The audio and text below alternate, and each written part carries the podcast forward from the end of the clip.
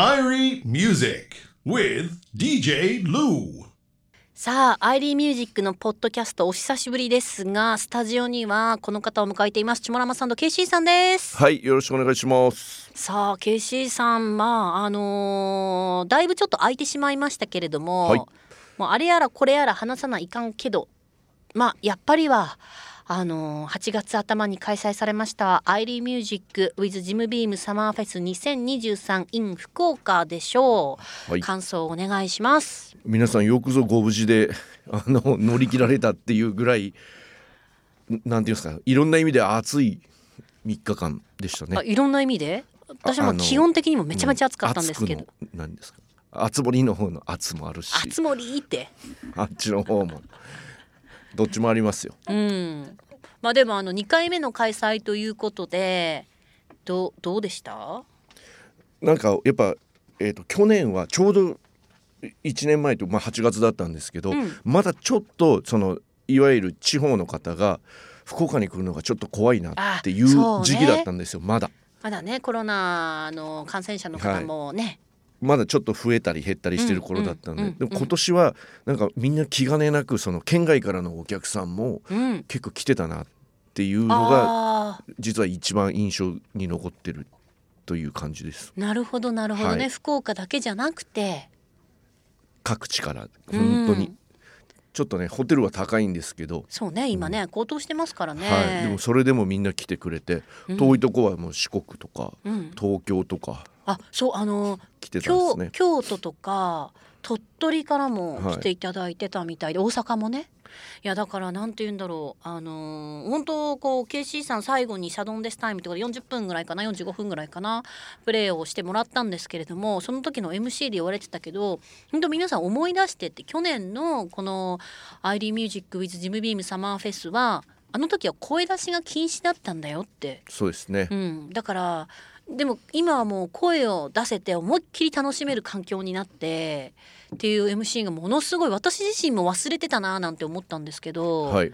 ねいや盛り上がりましたよね。い。や楽しかったですね。なんかやっと日常日常とか今までの光景が戻ってきたってうん感じだったんで、うん。うん。なんか印象深かったというかなんかあやっと戻ってきたないろんなことがってはいいう感じでしたね。何かこうあの KC さんが見ててこのライブのステージ印象に残ってるなっていうステージとかありますか？なんかす皆さん素晴らしかったんですけど、うんこれよくいつも言うというか思うんですけど福岡のお客さんを含めたそのアーティストのライブっていうのを他の地方から見に来てほしいなと思うんですよね。そのお客さんのいわゆるバイブスというかノリがうん。まで含めて福岡のライブはレゲエのライブというかライブ盛り上がるなと思って多分ちょっとエリア変わるとまたノリ変わってくると思うんですよあ。それよくアーティストの皆さんも言われますよね福岡のお客さんはあったかいってだからすっごい盛り上がって自分たちも、あのーそのパフォーマンスの幅がもっと広がってこうテンション上がっていくみたいな話はよくあのいろんなジャンルのアーティストさんが言ってるんでやっぱ本当なんでしょうねそれね。多分そうだと思います。あともう酒飲みが多いっていう あの福岡そうね、福岡の酒飲みをなめるなって言ってたですからね。うんあのジンビームのブースがいっぱいあってはい、それでも列ができてたんで。そうすごかったもんみんなね、でも本当あの一つも喧嘩もなくアイリーに終わってで皆さんも本当たくさんジムビームそして美味しいグルメも楽しんでいただいてあそうあのアイリーミュージックの T シャツはい。完売したんですよありがたいことに。大人気ですね。もうよかったあイベントは行かないけど T シャツだけ買いたいですみたいな。あそう通販もできませんか？とかねメッセージお問い合わせいただいて、いや私残ったらこれどうすんのって言ってずっと言ってたんですけど。すごい勢いでみんなまずあの物販のとこ行って、うん。T シャツ買いますみたいな。うんうんうん。結構着てましたねみんなそして。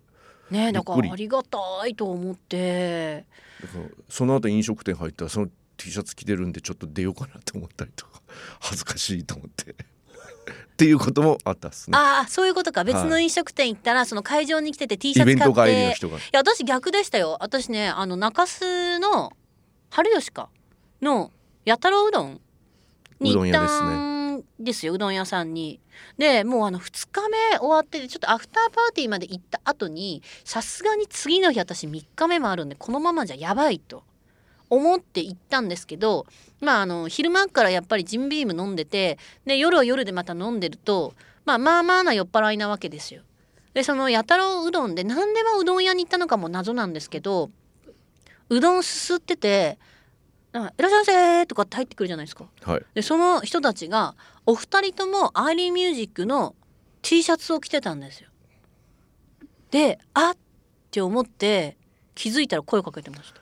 それがやっぱ陰キャと陽キャの違いといなうか何何それ僕はそういう時ちょっと帰りたい というかそれがあの要は記念撮影でど真ん中に寝っ転がる人か隅っこの方に収まる人かの違いです。陰キャと陽キャって、はい、僕は極力あの人前に立つ役をしてますけど基本的には影に隠れたい。